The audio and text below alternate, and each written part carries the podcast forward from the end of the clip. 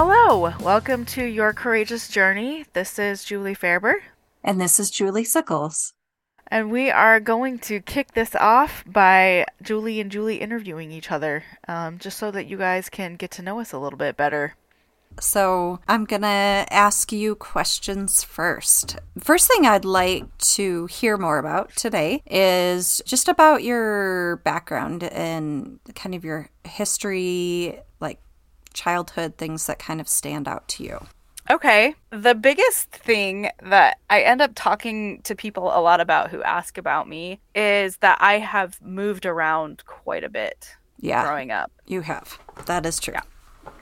And to me, that was always normal. like, this was just what people do. But I found out in moving, like, a lot of people actually live in the same place their entire lives. And I think that's very strange. um, my dad just worked for GM, General Motors, and got transferred, I would say, average of three to four years, something like that. Sometimes it was every two, though. Well, I'm trying to think back. I know I'm going to give you my life story in 30 seconds. I was born in Michigan, in Ann Arbor, Michigan. We moved to Kansas, then we moved to Dallas, Texas, and then to Thousand Oaks, California, and then to Lansing, Michigan, then to Dallas, California, and then back to Thousand Oaks, Cal- Dallas, California. I said Dallas. Dallas, Texas. I can't even keep all my places straight. Yeah, so um we repeated some places Yeah. and yeah. It's kind of funny. I'm just laughing about the Dallas, California. Um it's it just brings up I have memories of all these places, hmm but I get them mixed up from what's where. Yeah, from like the time period and Yeah. yeah. Be like, oh, this happened in Michigan. Wait, no, no, no, hold on. I was this age and this and this happened around it. And so, no, it was Texas. Right. So Yeah. Sometimes it's really hard to To kind of keep it all. straight. Yeah. That makes Yeah. sense. That makes sense. but I think in the first time we were in California was shorter. And then the second time we were in Michigan was shorter. Okay. I think California, we were there for two and a half ish years. I think I was in second grade when we moved there. And then, yeah, I was Fourth in grade. fourth grade when we moved to Michigan. Yeah. So I was, if I wasn't 10, I don't think I was, yeah, I must have been 10. I was 10 and we moved away when I was 13. So I was like three years maybe. Yeah. That sounds In about right. Michigan? Yeah. That's when I knew you. Yep. Yeah. Yeah, it was about three years because I think it was about the fall of Mhm. when I was in fifth grade, and then you left in the fall of when I was in eighth grade.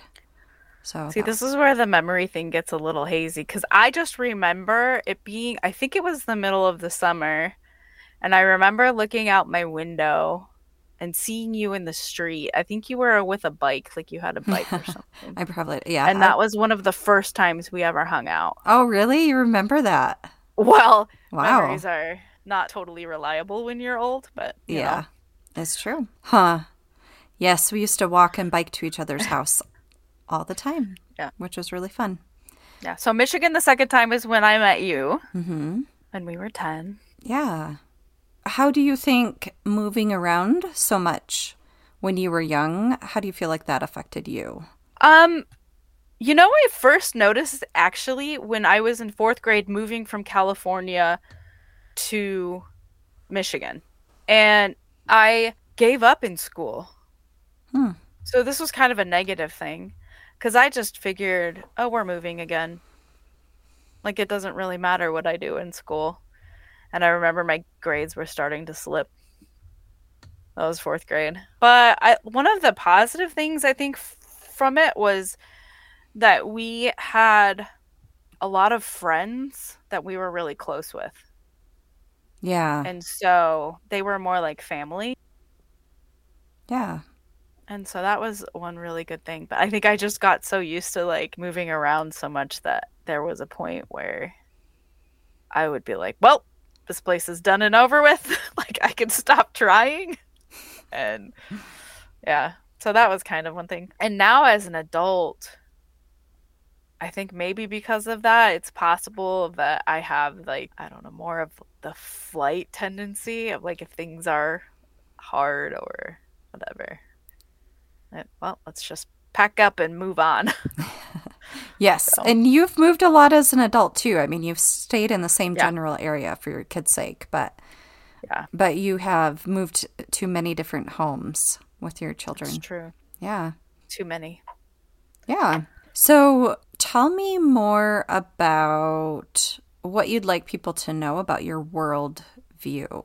Well, that's interesting. So I grew up, you know, I'm a member of the Church of Jesus Christ of Latter-day Saints. And I was raised that way. My dad converted before he and my mom got married and my mom was raised in the church. And I they did a really good job of sheltering me, I think.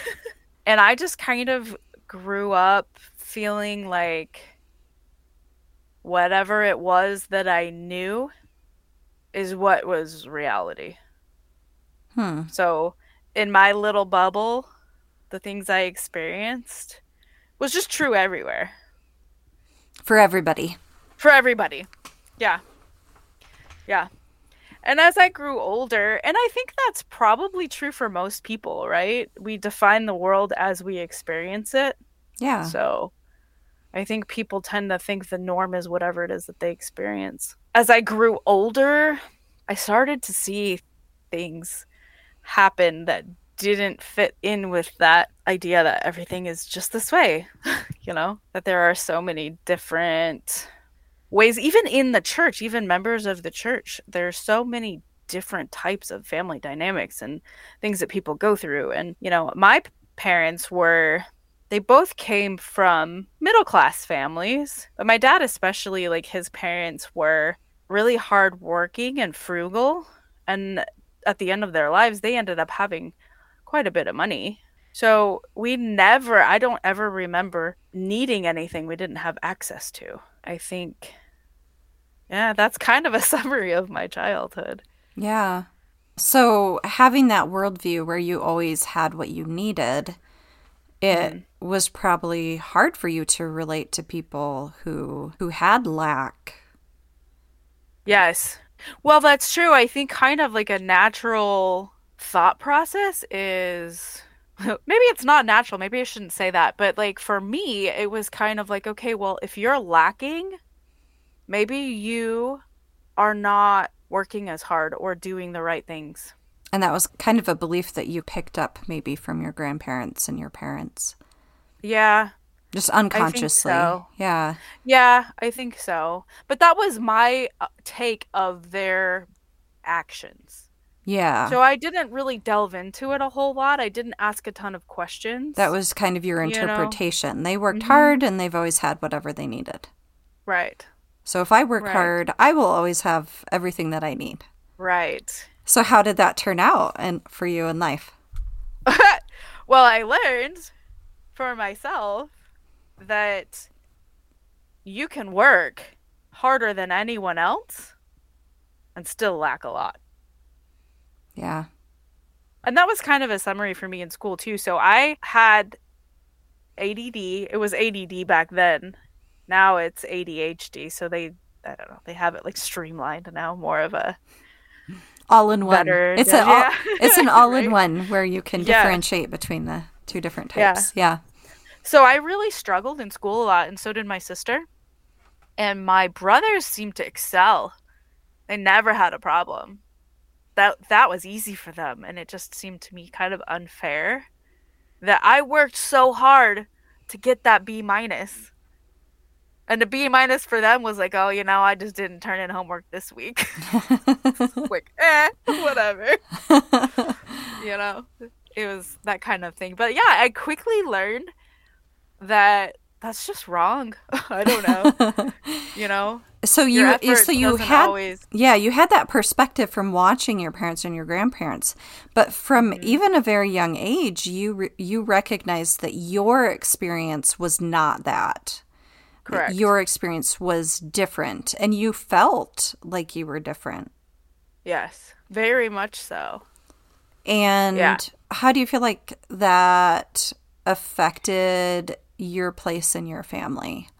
Well i often felt inferior in some ways but there was also a thing too. So my parents or my family i should say we were all very into sports. Both my parents, but really my dad. So I was born in Ann Arbor, Michigan. And some of you may recognize where that is. That is where the University of Michigan is. So my mom went to the University of Michigan. My dad did not. He went to Eastern Michigan, but it's like it's, I guess yeah, it's, it's right next like, door. Yeah. Yeah, it's so so the Utah people who know, it's like UVU versus BYU. Right. So they're like the right town next, next door. Yeah. Exactly. Yep. I don't exactly know how many of like their siblings and the, their parents and stuff went to watch school, but being a Wolverines fan is in my blood. I, I think I know. some people which is which, which is funny because I, my parents and my grandparents both attended Michigan State, which is your is right. the Wolverines' rival, the Spartans. Mm-hmm. And yes, I've been told since I was young that green runs through my veins. So mm-hmm. it's funny that you and I have been best friends for this long with our football rivalry. Although I have to say, I'm not super into football, so I don't feel threatened by you being a Wolverines fan. So well, that and I have been super into football and I don't feel threatened that, you know, that I can't a... betray my family. not at all. Yeah. Yeah, I um, I didn't attend Michigan State either, so I think that that probably contributes. But also I'm just not a football fan. I I'll let my parents watch it and my husband watch it, but it's not really yeah. my thing, so. Well, I've learned since being a kid that I am not nearly as into football as my brothers and my dad are. I like it when we win, and I get really sad when we do badly, which lately is a lot. But um you do enjoy watching it though.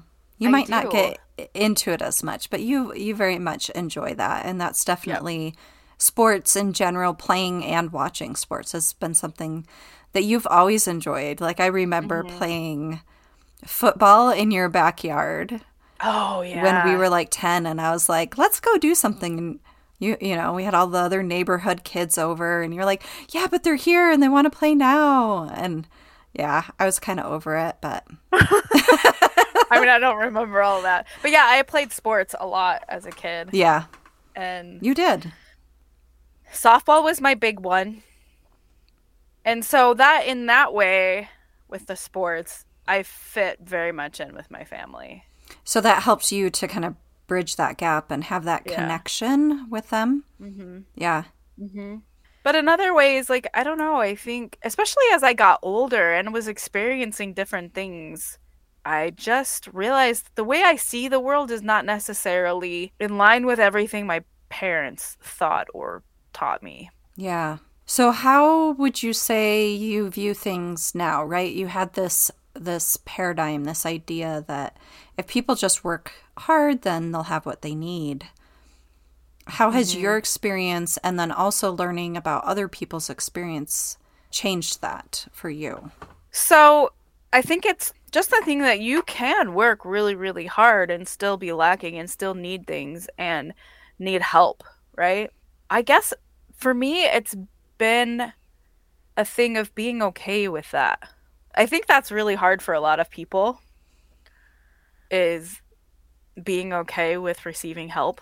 Yeah, it is. I think it's a lot easier to help others than to for sure allow other people to help you.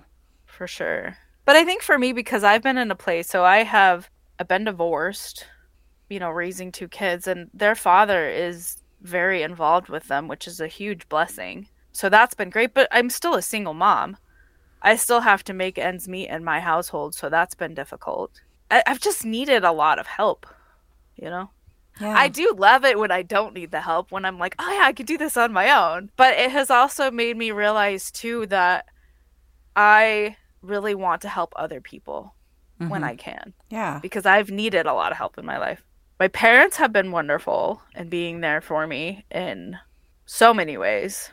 They've been a huge financial help to me, and they still are, and they're very generous in that way. So that's been a huge blessing. And I don't know, you know, like everyone, I would be surprised if there hasn't been a person who has fantasized about what they would do with a lot of money. right? Yeah. But for me, like I thought about setting up charities and one of them one of the ideas I had cuz I was a single mom trying to find a place to live in California. At the time I didn't have a degree.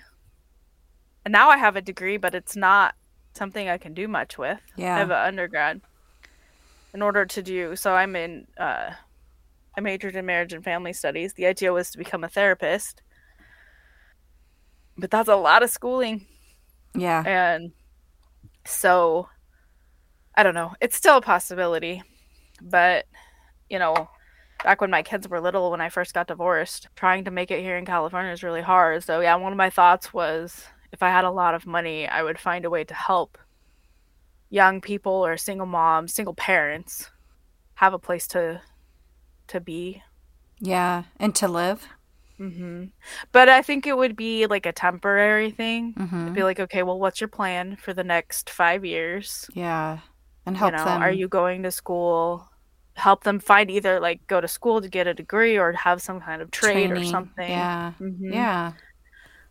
So Yeah, that's a good what I thought. idea because it's it's so hard, I think, as a single parent, and watching Mm-hmm. you go through that journey in California with how expensive housing is, it mhm. it's it was a long road, yep, really long. and there's probably a lot of need there. Oh, for sure. Yeah. So tell me about kind of your journey, mm, the last kind of couple years, right? Like we're we're still kind of in the middle of this pandemic in the world. And it's been interesting some of the experiences that you and I both have had as, you know, the world has shut down and opened back up and there's masks and there's vaccines and all of these things. What are some of the things that have happened in your life during this time that have been impressionable? Well, the biggest thing, I know I am not unique in this, but there have been so many mental health issues that have come because of the pandemic. Yes. And I mean, I'm part of that. So I realized last year I was really struggling with a lot of things. It was just strange. Like, I would wake up from, you know, just my alarm normally, supposed to be waking up to go to work, and I would be crying Mm. or just feeling really high anxiety some days. Some days just really sad. And usually there was a reason for it and I realized what I was sad about. It wasn't just this mysterious, why am I sad? I'm crying and I'm a wreck. Um but that happened it was happening fairly often, not every day, but often enough to where it was getting in the way of Okay. like my job and everything. And I really started to kind of look at it to try and figure out what's going on and to try and make it better, I guess. And I remember actually talking to you about it Yeah. over time, yeah. right? Yeah, because it was interesting because you had gotten the job working at the courthouse. And I remember talking to you maybe six months in and you talking about how much you were enjoying your job and your coworkers and things were good. And then it felt like we got into that pandemic and I started talking to you and things were not going so good emotionally. True. I think they were definitely magnified, but it made me realize that things haven't really been going so good for a really long time. Interesting. but it was more a few and far between my my episodes and i just kind of chalked it up to oh that's life sometimes we get sad sometimes we have a hard time with things and we don't really know how to deal with our emotions or whatever but i remember there was a day and this was so the courts closed i remember this so well friday the 13th in march and we were closed i think it was nine weeks and then we came back. So it was like Mayish. And it was after we had come back, but things were still kind of weird. We were kind of operating on like a limited basis. and we had a lot fewer people.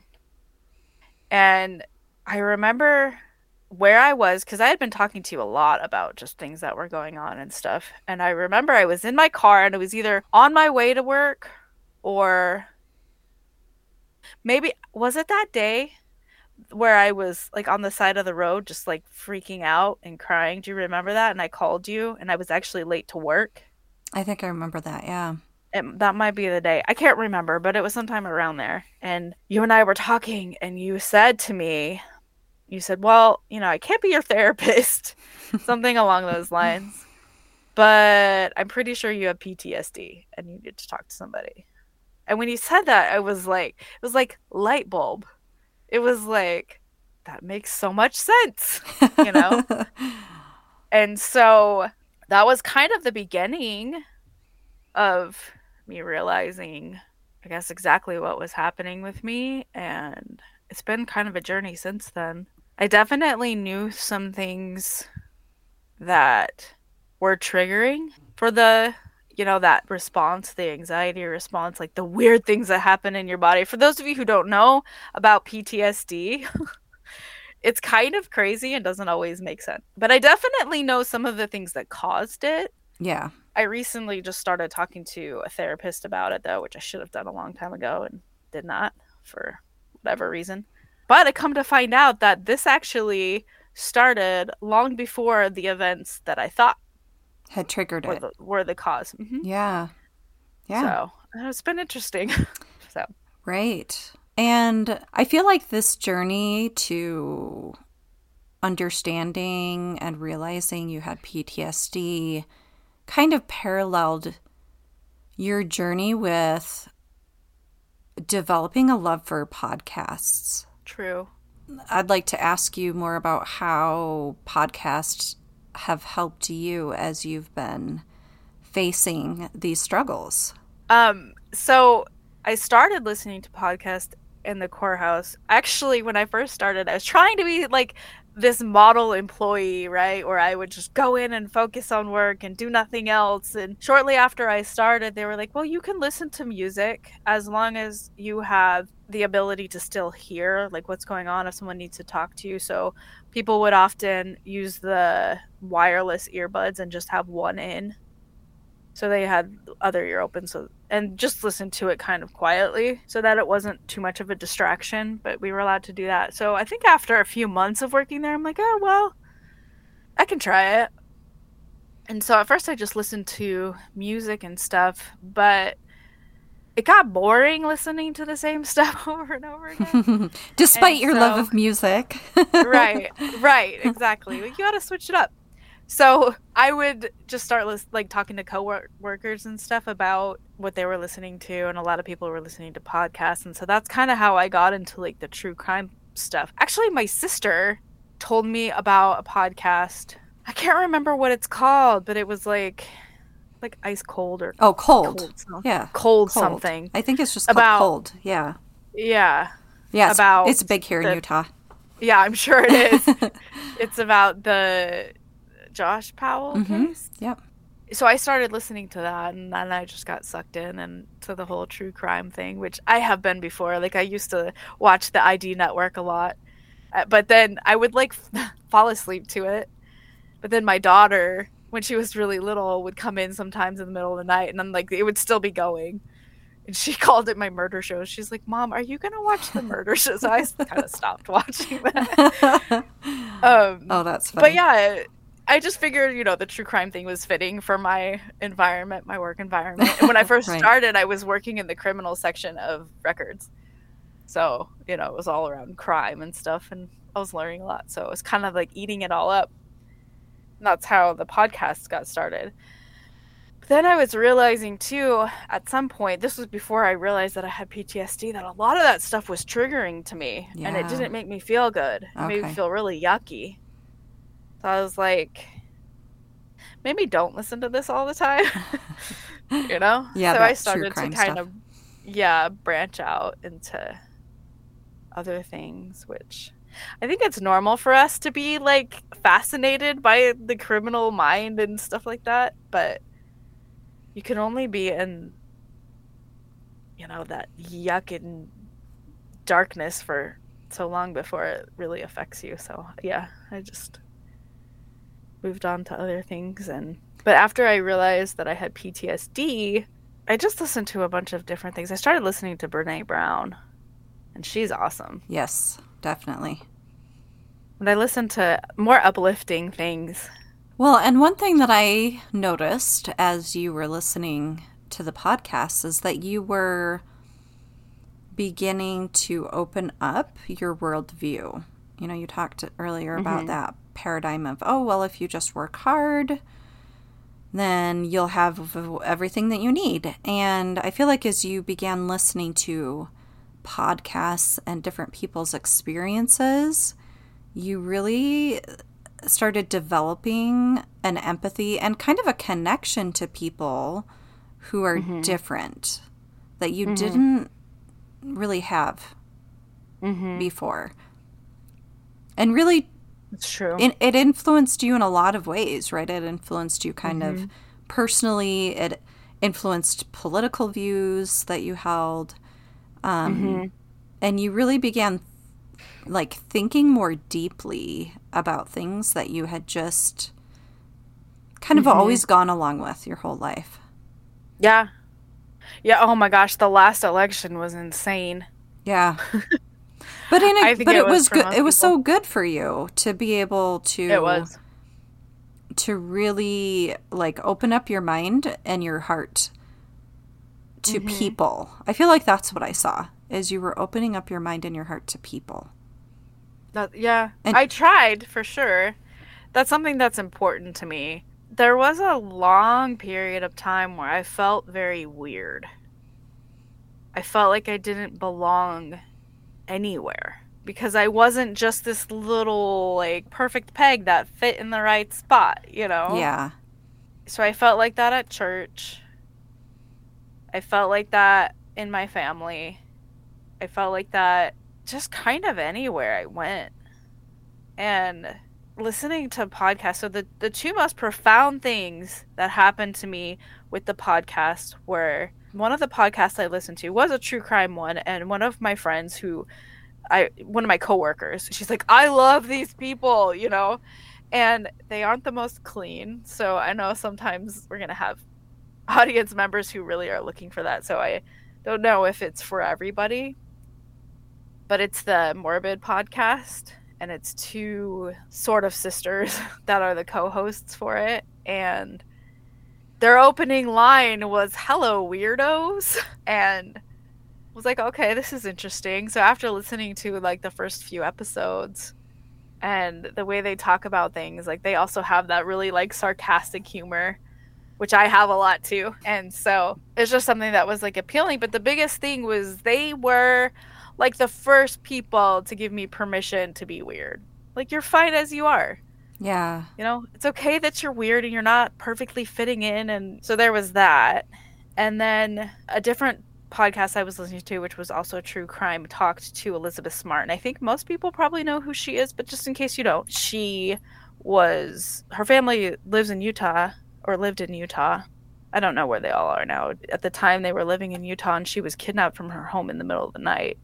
And she was held captive for nine months, 10 months, something like that.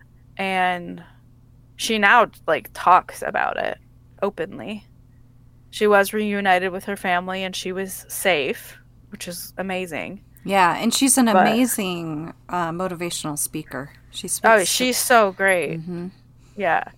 But what she said, her message that I took away, the thing that was the most important thing for me to hear was that whatever happens to you, if you're the victim of sexual assault or something like that, it doesn't have to be a secret.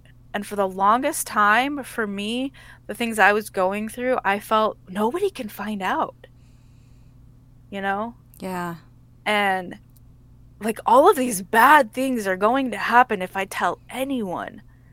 And so she was the one that said, No, you can talk about it you know, it's okay. Yeah. People will believe you. Because that was a thing, too, is like nobody is even going to believe anything I say. You know? Yeah. And so, so she was like, Well, and I think it's especially hard when you don't want to believe it yourself, too, right? Mm-hmm. You don't want to even believe that you went through that hard thing, Right. that traumatic thing. So if True. you don't want to believe it, why would anyone else? Yeah, exactly. So, yeah, so she was instrumental in me just in the, my healing process, I guess. yeah. They both both those podcasts, those were the most profound influencers on me wanting to start a podcast. Yeah.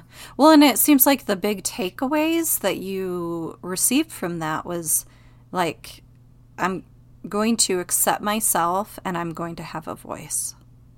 hmm And I do think that's instrumental, right? It, Mhm. You're here now because you accept yourself and because you have a voice. Yep. And you want to influence others to be able to connect to their voice as well. Yep.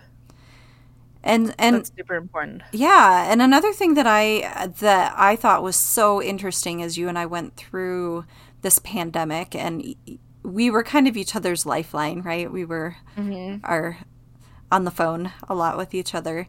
Yeah. Um, but it seemed to be a time of great introspection in which we both emerged from it having discovered and recovered from recognizing that we didn't fully love ourselves. Mm-hmm. And I remember having that conversation about how didn't even necessarily realize it until we started working through it. Uh huh. I'm thinking of the seven hour long conversation we had on my couch. Is that what you're thinking about Yeah. too? Yeah, because Okay. that's when we both realized that we had been on that journey at the same time Mm-hmm. without having discussed it in any way. Right. It's so true. That was actually one of the first times I realized, like, oh yeah, Julie's not this superhuman person. but guys, we were like talking. We had talked about having breakfast, right? We got up. Yeah. I don't even know what time it was. It was probably 9 a.m. She was visiting me. Um, this was in April, right? Yeah, it was. April? Uh huh. Yeah. She was visiting me. and we're like, okay, well, what should we have for breakfast? And then we started talking. And then we talked and talked and talked. And then it got to lunchtime. We're like, well, maybe we just forget breakfast. What are we going to have for lunch? I think we did have lunch, I think we did. if I remember correctly. Yes. I think we had lunch. And then we sat back down And we talked, and talked yeah. again until 4 p.m. We started at 9. Ay, ay, ay. But yeah, that was one of our conversations where we just realized, yeah, we had been going through some things, Yeah. working them out, and Yeah. Well, and I was grateful for the pandemic to kind of have time to kind of slow down. It gave me time to Mm-hmm. th- be able to think and realize and be introspective. Um, right.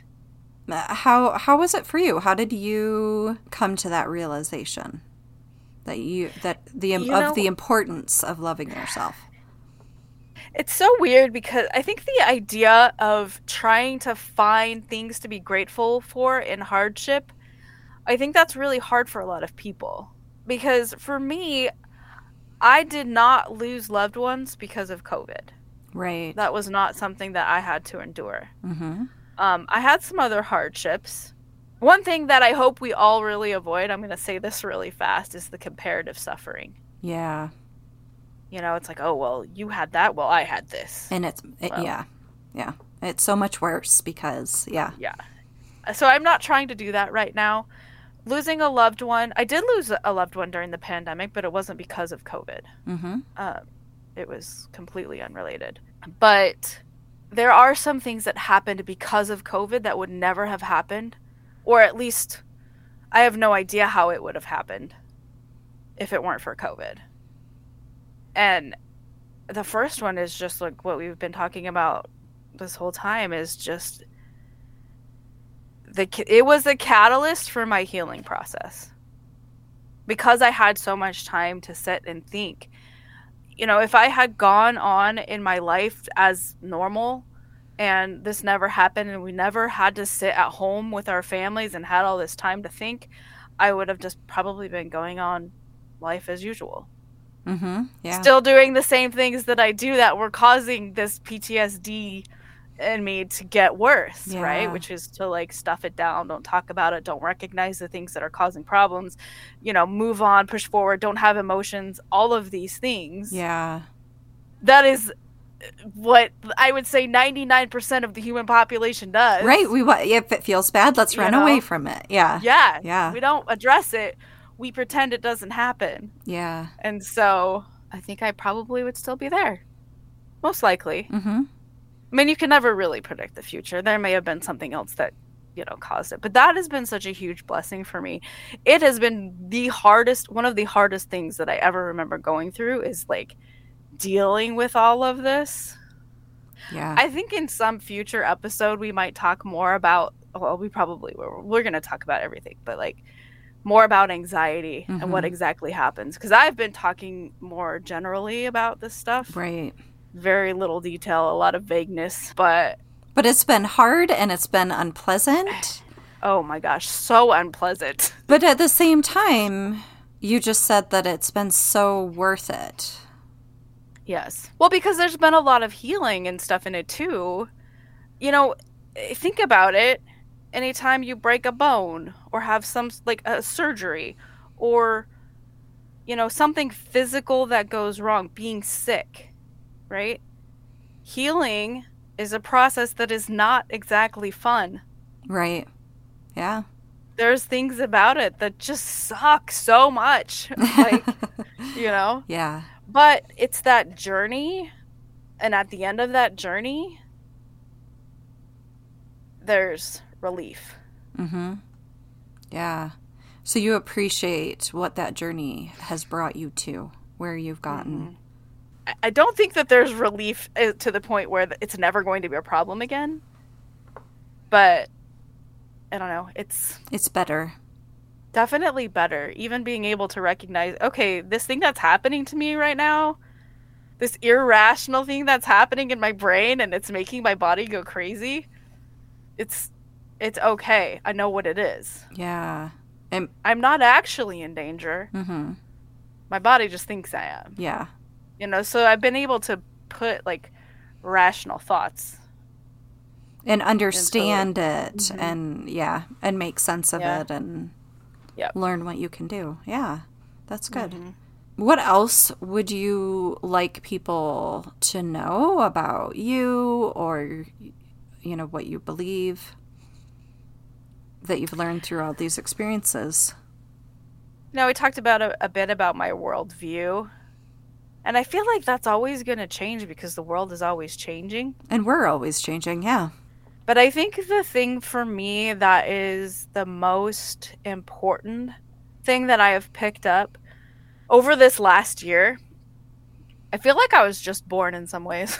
like, I spent so much time in my life kind of just going through motions and not really thinking a whole lot or putting much effort into, okay, well, what do I believe? You know, I always just kind of adopted things that I've been taught.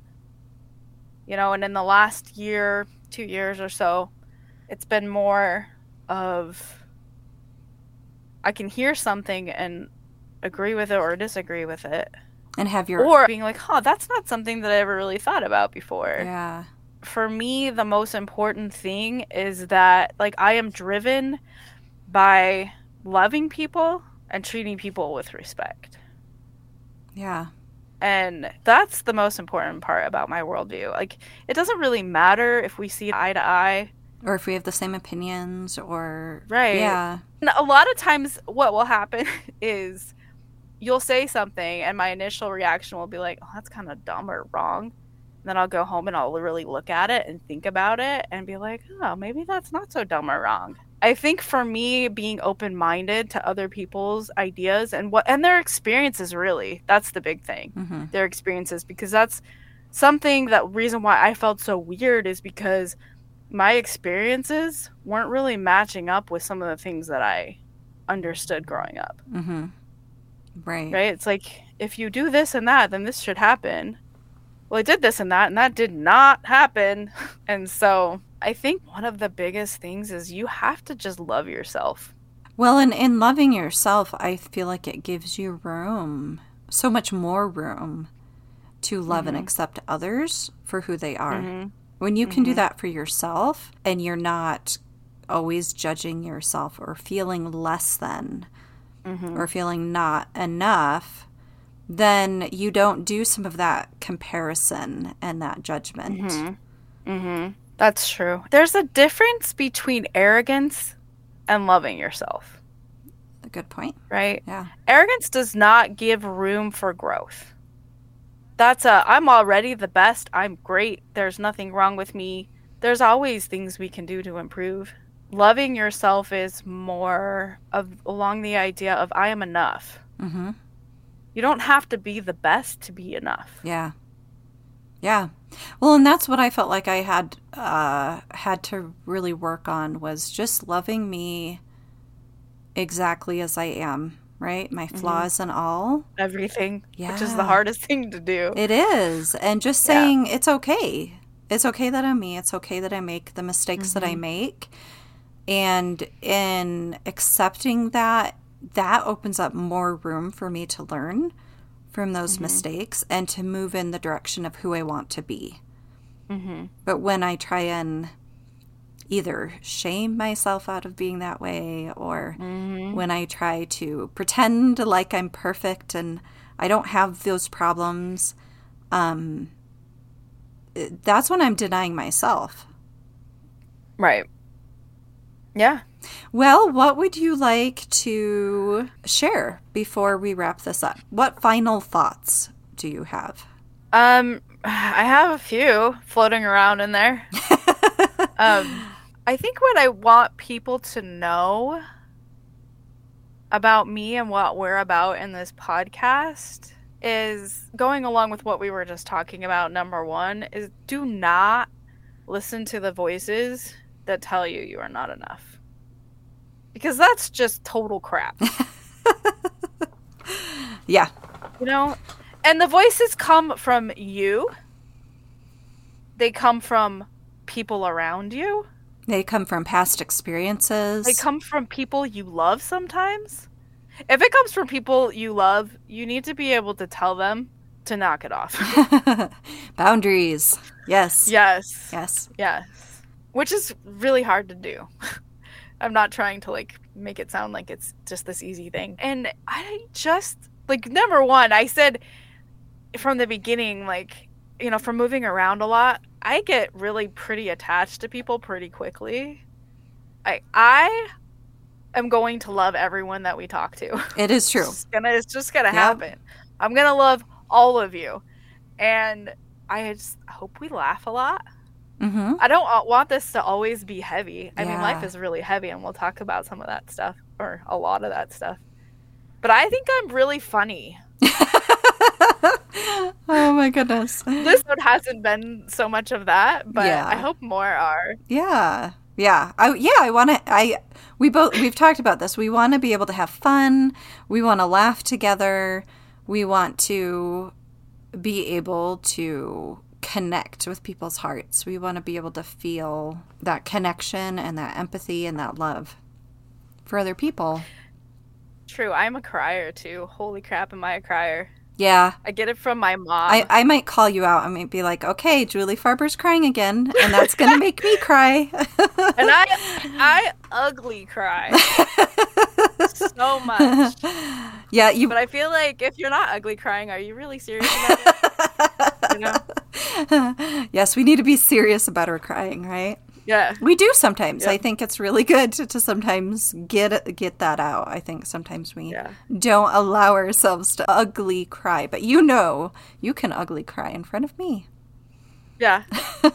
and I will. I may have to. So, ugly crying isn't really conducive to like a good interview because it's like. You yeah, you can mute you can mute yourself. I'll Yeah. I'll keep going. right. Unless you get me going, then we'll be in trouble. Oh, that's gonna happen. I'm. I'm sure of it. I'm already crying right now, but that's from laughing. It's funny. I'm a sympathy crier. If someone else cries, Same. Yes, I, I know. I- we started yeah. watching this sh- this show. So I was watching it with uh, my boyfriend Mike initially, but it's called it's on YouTube. You guys should check it out. It's pretty good. It's uh, cinema therapy. oh yeah, you love cinema therapy. Oh my gosh. They'll show like it, they'll do like an intro, right? And you'll see one of the hosts just like blonde, white, and like when he cries, he turns red, which Oh. is me. but like his eye, oh, you, when you see the intro, and like, oh my gosh, this is a crying one. Like I'm done for. They're all good. So Good.